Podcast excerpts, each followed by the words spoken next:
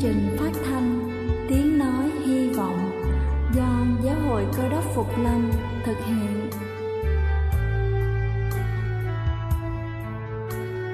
Kính thưa quý vị, Đức Chúa Giêsu trước khi Ngài về trời đã ban cho các môn đệ của Ngài một điều răn mới, đó là họ phải yêu thương nhau như chính tình yêu mà Ngài đã dành cho họ.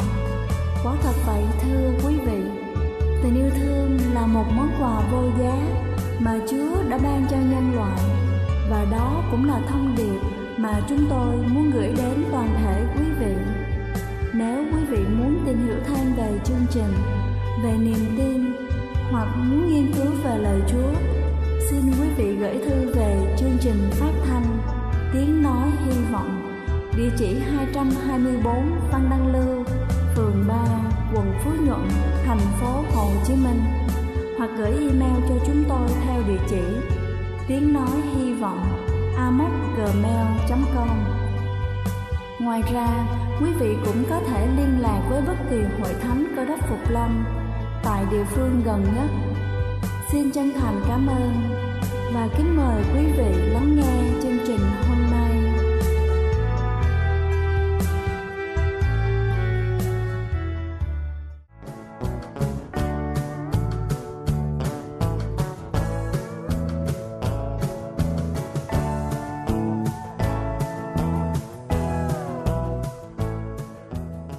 chào quý vị thính giả đang lắng nghe chương trình phát thanh tiếng nói hy vọng.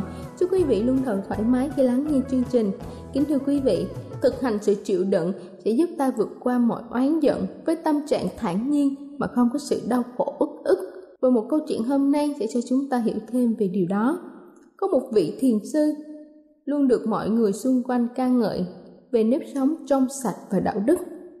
Gần nơi ông sống có một cửa hàng thực phẩm, hai vợ chồng người chủ cửa hàng có một cô con gái trẻ đẹp. Thật bất ngờ, một hôm hai vợ chồng bỗng nhận ra cô con gái của mình đã mang thai. Điều này làm cho cha mẹ cô bừng bừng nổi giận. Cô lại nhất định không chịu thừa nhận ai là cha của bào thai đó. Tuy nhiên, sau bao lần tra vấn, hạnh hỏi, cuối cùng cô đã chỉ đến vị thiền sư. Trong tâm trạng cực kỳ tức giận, cha mẹ cô lập tức tìm đến chỗ vị thiền sư đó.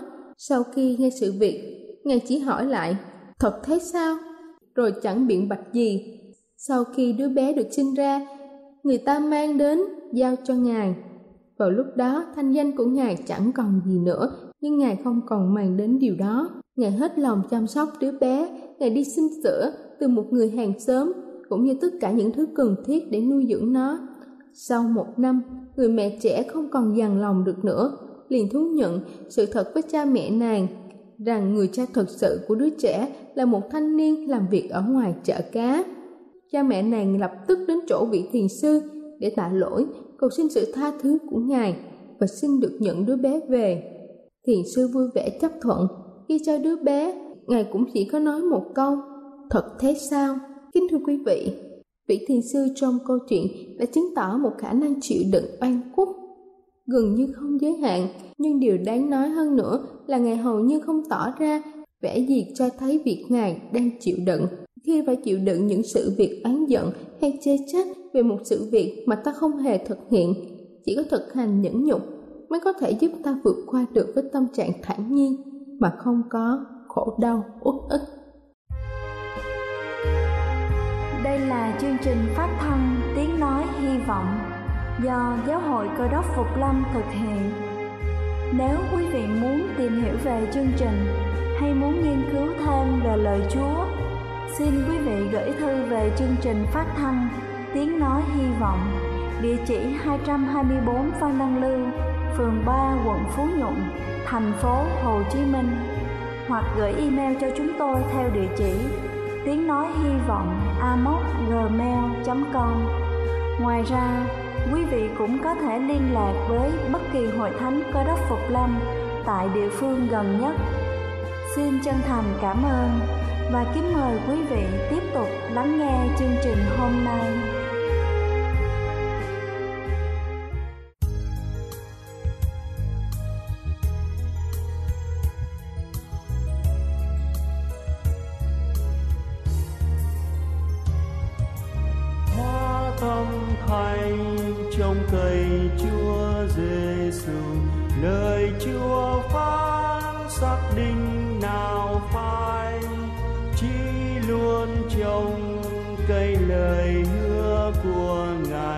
Ngài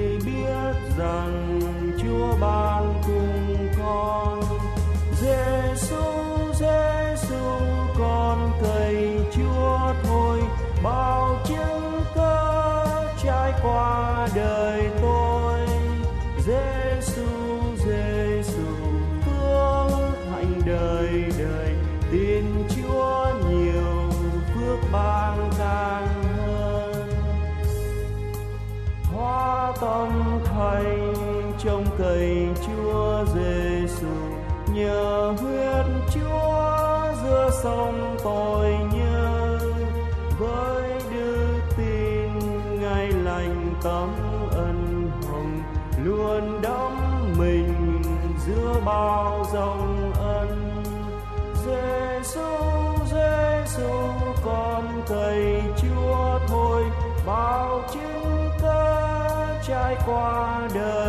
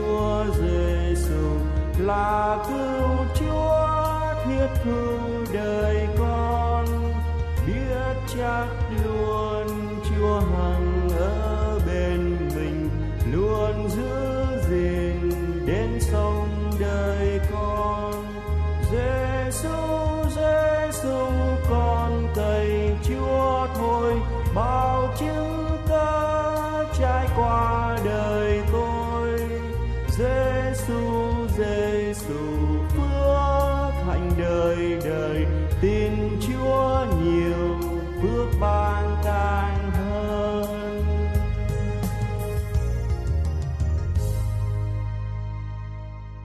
Kính chào quý tín hữu, kính thưa quý vị và các bạn thân mến.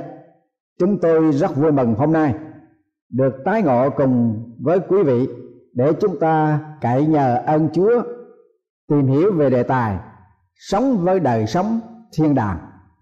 Thưa quý vị, tiến sĩ Norman Vincent Peale đã kể lại câu chuyện rằng khi ông đến Hồng Kông, có lần đi ở trên đường phố hẹp, ông thấy một cửa tiệm sam mình. Nhìn qua cửa sổ tiệm, ông thấy trưng bày các hình ảnh sam mình, nào là cờ, các khẩu hiệu, neo thuyền, dao găm, đầu sọ và mình người trên đuôi cá có một cái bảng nhỏ với ba chữ trên đó đã làm cho ông chú ý hơn hết. Ba chữ đó là born to lose.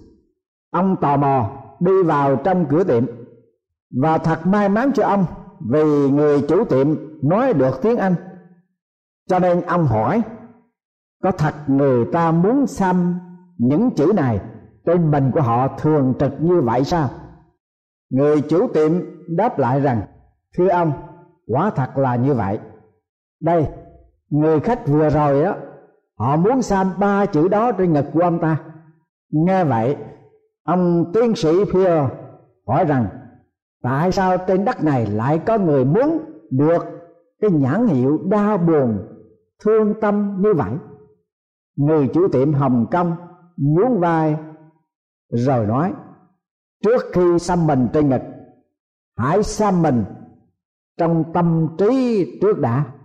Trước khi xăm mình trên ngực, hãy xăm mình trong tâm trí trước đã. Thưa quý vị và các bạn thân mến, sự xăm mình trong tâm trí thật là chúng ta đã có từ lâu trước khi xuất hiện trong đời sống của chúng ta. Quả thật như vua Salomon đã nói, hắn tưởng trong lòng thế nào thì hắn quả thế ấy. Châm ngôn đoạn 23 câu 7 nếu chúng ta có quyền phép để mà xăm mình trong cái tâm trí của chúng ta, thì chúng ta có cái sự khác biệt biết bao trong đời sống của chúng ta ở tại thế. Đức Chúa Giêsu đã biết điều đó. Nên ngài truyền dạy rằng, nước thiên đàng giống như của báo chôn trong một đám ruộng kia. Một người nọ tìm được thì giấu đi vui mừng mà trở về, bán hết gia tài mình để mua đám ruộng đó. Thánh kinh Tân ước Ma Chơ đoạn 13 câu 44 Sống với đời sống của thiên đàng là một cơ may ở trong trần thế này. Nếu chúng ta sống với đời sống của thiên đàng, chúng ta sẽ được xăm bình trong tâm trí, trong tâm hồn của chúng ta. Một sự xăm bình ở trong lòng như vậy, điều đó sẽ nói lên rằng chúng ta thuộc về đức chúa trời. Đức chúa trời ở với chúng ta và trên thế gian này không có điều gì đánh bại chúng ta được. Được sinh ra để chiến thắng, born to win. Đó là sự xăm bình của đời sống thiên đàng trên hạ giới.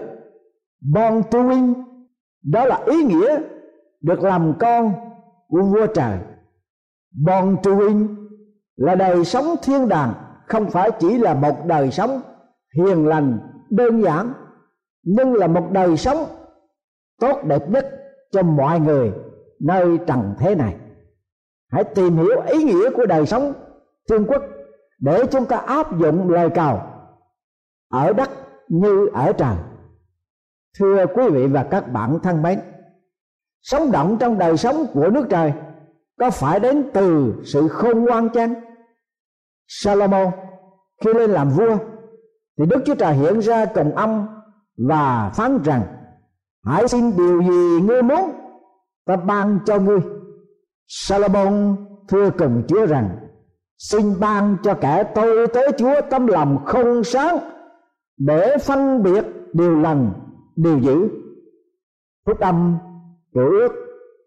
Sách các vua thứ nhất đoạn 3 câu 5 câu 9 lời cầu xin của Salomon đã nói lên mức độ ham thích, yêu chuộng về sự khôn ngoan của Salomon là dường nào. Và thưa quý vị, Đức Chúa Trời đã thỏa đáp điều đó là điều mà ông cầu xin. Quả thật, vua Salomon đã khôn ngoan đáo để, khôn ngoan suốt chúng để nỗi không một ai có thể sánh được. Tuy nhiên, sự khôn ngoan, ngọ hạn đó có tạo cho Salomon một thế đứng trong đời sống của thiên đàng chăng? Ta hãy xem trong thánh kinh ước các vua thứ nhất, đoạn 11 câu 5 đến câu thứ 11 Salomon làm điều ác trước mặt Đức Giê-hô-va. Vì Salomon cúng thờ ác tạc tê nữ thần của dân Sidon à thần Minh Côn là thần đáng gớm ghiếc của dân Amon. Chẳng vâng theo Đức Giê-hô-va cách trọn lành như David cha của người, đã làm. Bây giờ Salomon lại xây cất tại trên núi đối ngang Jerusalem một nơi cao cho ke mắp vật đáng cứu huyết của dân Moab và cho Moab vật đáng cứu huyết của dân Amon vua cũng làm như vậy, cho hết thải các hoàng hậu ngọa ban của mình sông hương và tế lễ cho thần của chúng. Đức giê-va nổi giận cùng salomon bởi vì làm người trở bỏ Jehovah Đức Chúa Trời của Israel là đấng đã hai lần hiện đến cùng người phán bảo cùng người rằng chế theo các thằng khác nhưng người không vâng theo lệnh của Giê-hô-va Đức Chúa Trời. Giê-hô-va Đức Chúa Trời phán cùng Salomon rằng: Bởi vì ngươi đã làm điều này, không giữ giao ước và luật pháp của ta đã truyền cho ngươi, nên ta chắc sẽ đoạt lấy nước khỏi ngươi và cho kẻ tôi tới ngươi vua Salomon đã làm những sự sai lầm trầm trọng trong khi ông lãnh đạo quốc gia một cái trong những điều đó là ông đã cưới 900 hoàng hậu và công phi. điều tệ hại hơn nữa là ông chấp nhận những thằng ngoại bang do mỗi bà vợ của ông đem vào lãnh thổ, cai trị của ông, khiến cho ông đứng vào hàng ngũ của kẻ ác, chứ chẳng phải sống một đời sống của thiên đàng vâng thưa quý vị sự không ngoan thông sáng, không phải là chìa khóa của đời sống hạnh phúc như thiên đàng. Vì không có một nhân vật không ngoan nào được đem trọn lành cả. Trong đời vua triệu dược có một tăng trạng nguyên xuất chúng, vang võ sang toàn. Nếu so sánh ở trong một trăm năm thì mới có được một tên quan trẻ tuổi tài cao tác tướng sáng ngời ăn nói lưu loát và đối đáp lanh lợi thông suốt. Nhờ vậy mà được vua trọng dụng, quan tướng trong triều ai ai cũng khâm phục trọng nể những ngày tầm sự với bao chuẩn để học hỏi đường lối xử án của bao đại nhân. Trương ngọc hà tỏ ra thông thạo, lục lệ, lý luận vững chắc, khiến cho bao chuẩn phải khang phục mừng thầm trương ngọc hà vốn là đứa con rơi do một vị đạo trưởng tình cờ ghé vào quán trọ, bị cưỡng ép vào phòng với một cô gái cũng bị áp lực phải tiếp khách. Trong đêm tại quán trọ, đạo sĩ vẫn giữ gìn giềng mối đạo đức. Trong lúc cô gái ngủ sai đến sáng thức dậy, cả hai mới tìm hiểu nhau cô gái cảm kích con người đạo sĩ đứng đến. Cô cảm động, dâng hiến cái đời trinh triết cho đạo sĩ. Và kết quả cô gái mang thai rồi bị đuổi khỏi quán trọ. Còn đạo sĩ thì ngang dọc, tứ phương, chẳng hay biết gì cả. Cô gái sanh con vì không tiền bạc, phải ăn xin, nuôi con cũng không no đủ. Cô bàn bán thân, làm điếm để nuôi con và cuối cùng sau đó, cô cho con mình cho một nhà buôn làm con nuôi. Đứa con nuôi không lớn, khôi ngô. Người cha nuôi bằng mua chức quan để con được học hành, hầu thi đổ ra làm quan. Sau khi thi đổ làm quan, trương ngọc hà được mẹ tìm đến nhận con và kể đầu đuôi. Ngọc hà cảm thấy quá khứ không như chàng tưởng, nên không chấp nhận lại gạt gẫm mẹ cho uống thuốc độc thủ tiêu. Có một người bạn của mẹ anh và người cha nuôi thường đưa thơ qua lại từ trước. Ngọc hà biết được liền ra tay chém giết và sau đó giết luôn người cha nuôi. Bất cứ ai mà biết quá khứ của trương ngọc hà thì đều bị chàng ta ra tay sát hại. Và cuối cùng, bao công đã tìm ra chứng cớ trương ngọc hà, hết đường chối tội, liền bị tước áo mão làm quan và chịu tội tử hình. Vâng thưa quý vị, chớ cậy sự không ngoan mà giết chết cái tình cốt nhục, tình cảm với nhau.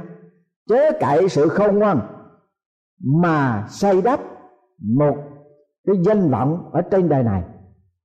Vì sự không ngoan hai trí đức không phải là chìa khóa của cuộc đời này.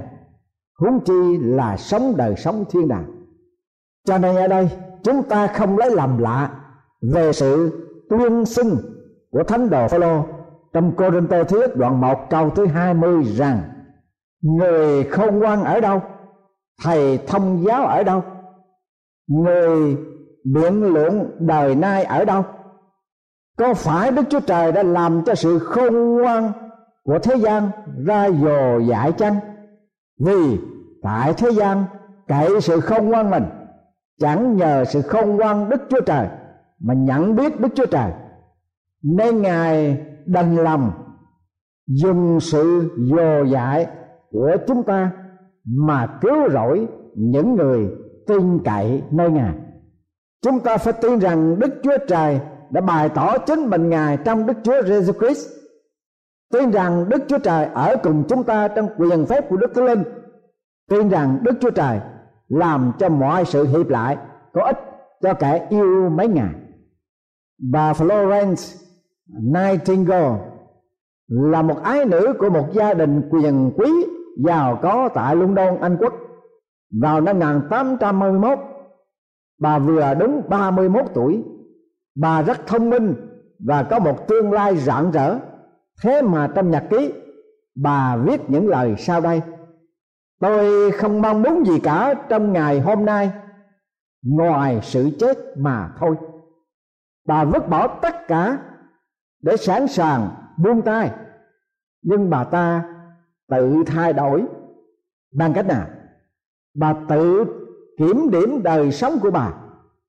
Bà ta cảm nhận tiền bạc và địa vị trong xã hội không có nghĩa lý gì đối với bà cả. Rồi bà ta nhìn lại khả năng của mình. Bà ta quyết định phải giúp đỡ dân chúng. Bà ta muốn làm một người y tá. Cha mẹ của bà nói rằng làm y tá là quá hàng hạ. Song bà sẵn sàng chấp nhận. Bà ta trở thành một người điều dưỡng. Có lần mẹ bà viết chúng tôi là hai con vịt.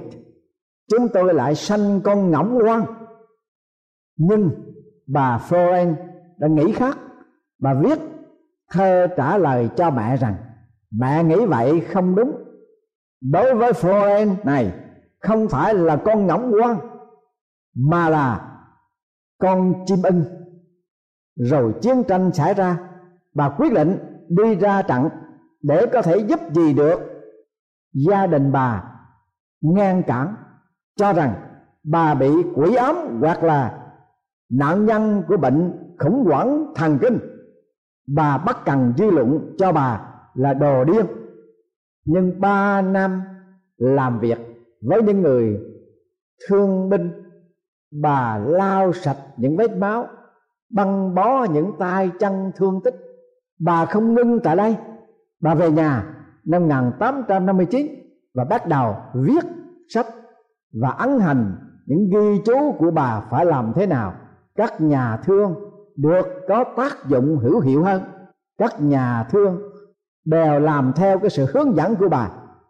Thưa quý vị và các bạn thân mến, đã hơn một thế kỷ qua, tôi và quý vị vẫn còn hưởng được cái phúc lợi về công việc làm của bà đã để lại bà Florence biết thế nào để sống trong một đời sống thiên quốc?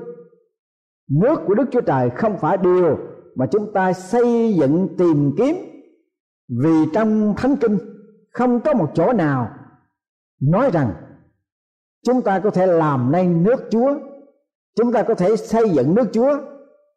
Nhưng thánh kinh bảo rằng chúng ta thấy nước của đức chúa trời đi vào nước của đức chúa trời nhận lãnh nước của đức chúa trời và sau khi nhận lãnh nước của đức chúa trời, chúng ta phải công bố nước của đức chúa trời chứ không thể nào dùng sự khôn ngoan, dùng cái mánh lưới dùng cái sự lanh lợi của trí óc để mà xây dựng nước của Đức Chúa Trời.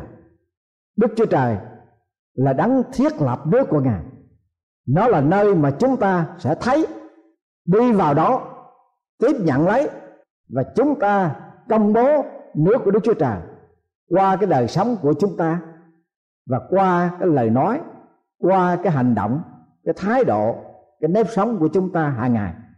Bởi thế cho nên đức chúa giêsu phán ở đất như ở trời chúng ta có thể bắt đầu cái đời sống thiên đàng ngay trong giờ phút này của ngày hôm nay không phải là bởi sự khôn ngoan không phải là bởi công sức của chúng ta, nhưng bởi đức tin. Trong đức chúa giêsu là đấng cứu thế. Ngài là cái cửa để chúng ta đi vào nước của đức chúa trời. Ngài là quyền phép để chúng ta có thể được cải biến cái đời sống và chúng ta sống một cái đời sống thiên đàng nơi hạ giới. Có hai mẹ con kia làm nô lệ. Đương đi ở trong rừng. Họ khát nước dữ dội. Họ không tìm được nước vì hạn hán quá lâu rồi. Người mẹ nô lệ bằng cầu nguyện. Rồi sau đó, không bao lâu, bà tìm được suối nước. Từ ngày đó cho đến nay, cái suối đó không hề khô cạn. Giàu cho hạn hán, lâu bao nhiêu đi nữa nó vẫn đủ đầy nước. Và ngay tại đó, họ xây cất một ngôi đền thờ. Và người trong cộng đồng đó nói rằng, cái suối đó là dấu hiệu về sự hiện diện và sự quan phòng của Đức Chúa Trời yêu thương, Đức Chúa Trời toàn năng. Và thưa quý vị, hội thánh đó không bao giờ có một sự rắc rối xảy ra giữa những thành viên sinh hoạt ở trong hội thánh suốt trong hai trăm năm qua. Đức tin đã gìn giữ họ. Đó là năng lực của đời sống thiên đàng nơi hạ giới. Họ quả thật được xăm mình trong tâm não, trong tâm trí, trong tâm hồn rằng đức chúa trời chăm sóc họ. Thưa quý vị và các bạn thân mến, chúng ta đặt cái niềm tin nơi chúa. Và trong tâm trí của chúng ta, luôn luôn nghĩ rằng born to win. Không phải bởi cái năng lực, cái kiến thức, hay là cái công sức khôn sáng của con người bằng là bởi đắng làm cho mọi sự hiệp lại để có ích. Chúng ta là những kẻ yêu mến chúa, sẽ được ngài ban cho quyền lực để sống một đời sống thiên đàng, nơi hạ giới, làm sáng danh, vinh hiển. Đức chúa trời toàn năng, toàn trí, toàn thiện, toàn mỹ, và chúng ta được cứu ở trong ngài mà ngài sẽ trở lại trần gian này. Amen.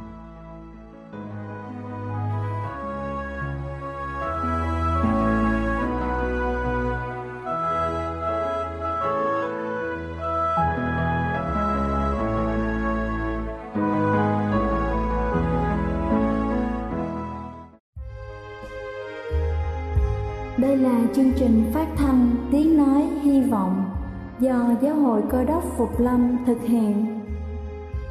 Nếu quý vị muốn tìm hiểu về chương trình hay muốn nghiên cứu thêm về lời Chúa, xin mời quý vị gửi thư về chương trình phát thanh Tiếng Nói Hy Vọng, địa chỉ 224 Văn Đăng Lưu, phường 3, quận Phú Nhuận, thành phố Hồ Chí Minh hoặc gửi email cho chúng tôi theo địa chỉ tiếng nói hy vọng amos@gmail.com Ngoài ra, quý vị cũng có thể liên lạc với bất kỳ hội thánh cơ đốc phục lâm tại địa phương gần nhất.